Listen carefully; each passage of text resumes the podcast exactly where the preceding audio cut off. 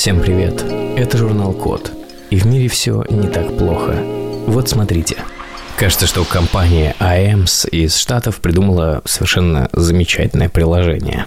Оно распознает собак-потеряшек по носу. Это приложение называется Nose ID. И это приложение для поиска потерявшихся собак. После регистрации нужно создать профиль питомца, указать кличку, основные характеристики и сфотографировать его нос крупным планом. Если собака теряется, хозяин отправляет предупреждение всем пользователям Nose ID в округе. Человек, который найдет собаку, должен сфотографировать ее нос, загрузить фото в приложение, и нейронка распознает потеряшку среди загруженных профилей. Правда, разработчики настоятельно рекомендуют использовать и традиционные средства опознания животных – бирки и чипы. Пока идентификация с помощью собачьего носа их точно не заменила. Приложение пока работает только в городе Нэшвилл в штате Теннесси, но что будет завтра, может быть, и в вашем городе начнет работать Nose ID. Очень классная штука. Мне кажется, что это наработка на будущее, потому что у собак есть свой такой отпечаток пальца, на самом деле фотография уникального носа, а скоро можно будет и людей таким образом искать. Здорово. Скачивайте Nose ID, если вы в Нэшвилле. Но кого мы обманываем? Вы не в Нэшвилле. Поэтому просто вместе ждем, когда Nose ID начнет работать везде, и настоятельно рекомендуем завести собаку. Она лучше нейронки. Инженеры из Стэнфордского университета разработали интересный экзоскелет. С ним можно ходить на 40% быстрее. Чаще всего экзоскелеты работают на то, чтобы было проще поднимать тяжести и переносить очень сложные вещи. А тут экзоскелет, который ускоряет вашу ходьбу. Как минимум интересно. И это прототип экзоскелета голеностопа с электроприводом. С ним можно самому выбирать скорость ходьбы и передвигаться на 40% быстрее, чем обычно, расходуя при этом меньше энергии. Прототип приводится в действие с помощью внешнего двигателя и троса, а ходить в нем можно пока только на беговой дорожке. Сейчас исследователи продолжают работу, хотят сделать экзоскелет автономным и компактным, чтобы его можно было поместить в обувь и обернуть вокруг ноги. Такое устройство поможет ходить пожилым и больным людям, а также во время реабилитации после травмы. Но помимо этого, предвижу следующую историю. Очень скоро мы будем говорить, о, эти курьеры, они так раздражают, ходят очень быстро со своими экзоскелетами голеностопа мимо нас по тротуарам. Могли бы ходить и по автомобильной дороге, так бы они не мешали. В общем, всем экзоскелет голеностопа. Может быть, заодно и будет бороться с плоскостопием. В компании Desktop Metal разработали новый 3D-принтер, который печатает предметы из опилок. И это не беда. Называется новый 3D-принтер Forust. Пишется как 4UST. И это система трехмерной печати из древесных отходов. Напечатанные предметы по структуре очень похожи на вырезанные из древесины. Работает по типу струйного принтера распыляет мелкие опилки на слой связующего вещества. Предмет растет слой за слоем, как и при печати на обычном 3D-принтере. Готовые изделия потом можно отшлифовать и обработать как привычное деревянное. Авторы надеются, что Forest поможет использовать отходы деревообрабатывающего производства и сохранит деревья от вырубки. Если интересно посмотреть, как это работает, то найдите на YouTube видео The Forest Story. Напомню, что Forest пишется как Forest – лес, только через букву U. Ну и вынужден отметить, что 3D-принтеры становятся все более ламповыми. Теперь вот умеют печатать из опилок. Возможно, кто-то напечатает своего собственного Буратино. Ну или Пиноккио. Выбирать вам. Главное, печатайте. Стартап Farmate запустил подземную овощную ферму в Сеуле – прямо на станции метро. Южная Корея – маленькая, густонаселенная страна. В ней не хватает места для полей и ферм, а в сеульском метро места много, и оно никак не используется. А еще воздух загрязнен канцерогенными частицами, которые вредны и для людей, и для растений. И тут идея – подземные фермы на станциях метро. В комнатах со стеклянными стенами под светодиодными лампами выращивают 30 видов гидропонных овощей и зелени. Не тех, о которых вы подумали, услышав слово «гидропонных». На единицу площади такой способ в 40 раз эффективнее, чем выращивание на открытом воздухе. Роботы контролируют полив, свет, температуру, влажность и уровень углекислого газа. Продукция поставляется в рестораны и продается в кафе при ферме. Посетители могут узнать об умном сельском хозяйстве в образовательной зоне. Обязательно найдите на YouTube видео на канале iRank News. Видео называется Urban Smart Farm Starting at Sangdo Station. И вы не только удивитесь, как классно работают гидропонные станции на станции метро, но еще увидите, насколько чистое сеульское метро. Если вы когда-нибудь были в метро, вы посмотрите на сеульское метро и скажете «Вау, еще и овощи». Абсолютно крутая идея. Если, например, в Москве все киоски в метро заменить гидропонными станциями, можно будет есть вкусную зелень, а не только шаверму. Единственный человек, который расстроится при просмотре этого видео – Дмитрий Алексеевич Глуховский. Не так он себе представлял будущее подземки. Исследователи Университета Центральной Флориды разработали детектор сарказма для нейронок, а то они не понимают шутки. Это компьютерная модель, которая определяет сарказм в сообщениях. Для этого нашли шаблоны, которые часто указывают на сарказм, и совместили с глубинным обучением. Так алгоритм научился правильно выбирать ключевые слова в последовательностях, которые, вероятнее всего, указывают на сарказм.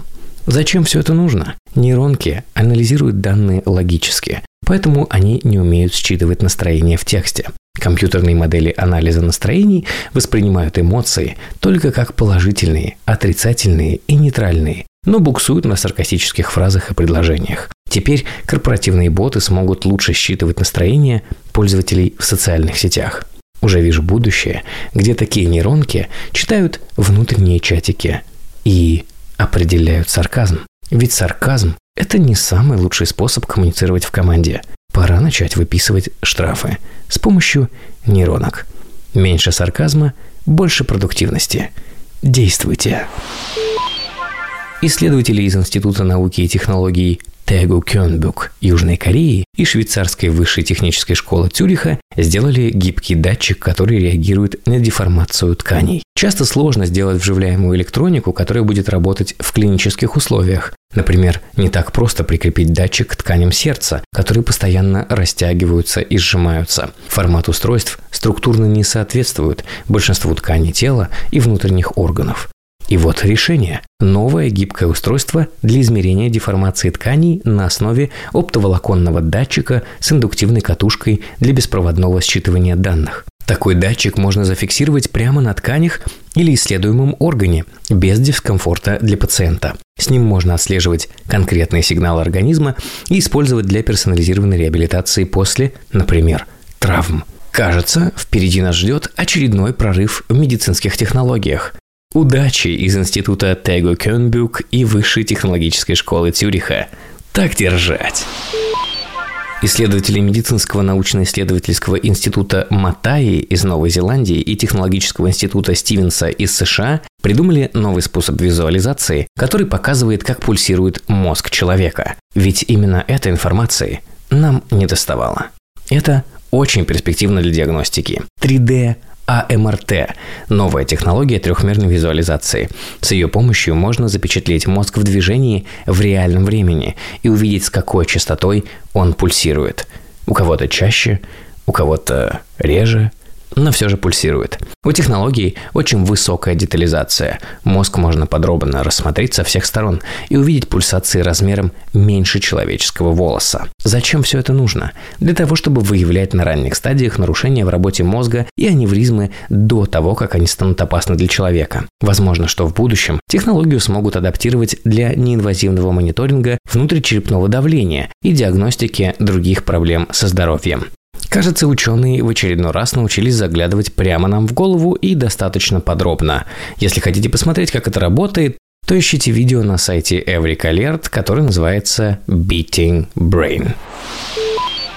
Исследователи Корнельского университета придумали, как заряжать электромобили прямо на ходу. Секрет в полосках. В общем, инженеры разработали технологию, которая позволяет заряжать электромобили во время движения. На автомагистралях будет отдельная полоса для подзарядки. Она оснащена специальными металлическими пластинами, которые подключены к линии электропередач и высокочастотному инвертору. Для подзарядки достаточно перестроиться на такую полосу. Датчики с полосы считывают, какой электромобиль заряжается и высылают владельцу счет. Вы же не думали, что это бесплатно? Пока не нашли материалы, которые смогут выдержать высокое напряжение и не будут подвержены разрушению от погоды и дорожного давления, но кажется, что все это можно решить. Единственное, что меня смущает во всей этой истории, другая история от моего знакомого, у которого есть электромобиль в России. И кажется, он немного страдает. Будем надеяться, что такие полоски появятся и на наших дорогах.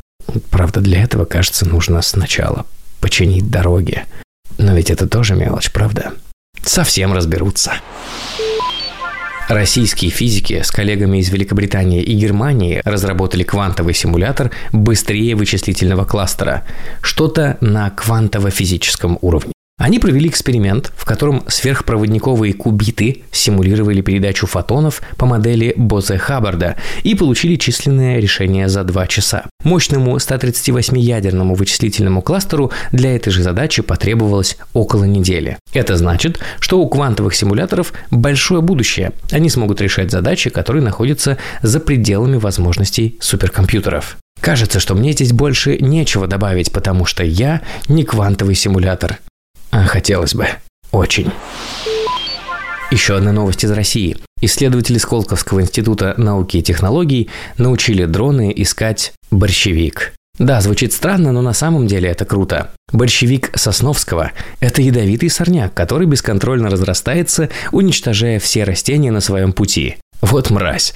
При попадании на кожу человека или животного сок борщевика вызывает тяжелые химические ожоги. При этом со спутников можно разглядеть только большие заросли борщевика сосновского. Звучит так привлекательно, так аппетитно. Борщевик сосновского. Но все не так на самом деле. В итоге теперь есть система, которая анализирует обстановку в реальном времени. Дрон летает над местностью, фотографирует и тут же обрабатывает изображение и отправляет информацию на базовую станцию. Нейросеть идентифицирует отдельные растения, и зачистку участка можно начинать еще до приземления дрона. Как вы думаете, Сосновский знал, что его борщевик будет уничтожен с помощью нейросети? А мы теперь знаем. Инженеры из Массачусетского технологического института сделали систему, которая чистит грязные данные в таблицах. Очистка данных в таблицах может занять четверть рабочего дня аналитика. Автоматизировать эту задачу сложно, потому что для разных наборов данных требуются разные типы очистки. Кроме того, часто необходимо рассуждать об объектах, опираясь на кругозор, которого нет у нейросетей. Радует, что хотя бы чего-то нет у нейросетей, пусть они не заберут у нас кругозор. Зато P C-Lin или PCLIN, не знаю, как правильно читается, система, которая сочетает знания о предметной области с базовым уровнем практических суждений для автоматической очистки базы данных от миллионов записей. Она автоматически убирает опечатки, повторы, пропущенные знания, орфографические ошибки и несоответствия в данных. Пользователь предоставляет системе базовые знания о предмете и информацию о возможных ошибках, а PCLIN объединяет эти данные с помощью вероятностных рассуждений и наводит в данных порядок. Технология упрощает и удешевляет объединение беспорядочных несовместимых баз данных в чистые записи. В общем, аналитикам пришла помощь. Вы ее вызывали? Получите. Спасибо за внимание. Заходите на сайт thecode.media, подписывайтесь на журнал Код в социальных сетях, подписывайтесь на этот подкаст, ставьте звездочки и оставляйте отзывы. Так нас услышит больше людей. С вами был Родион Скрябин. Всем пока.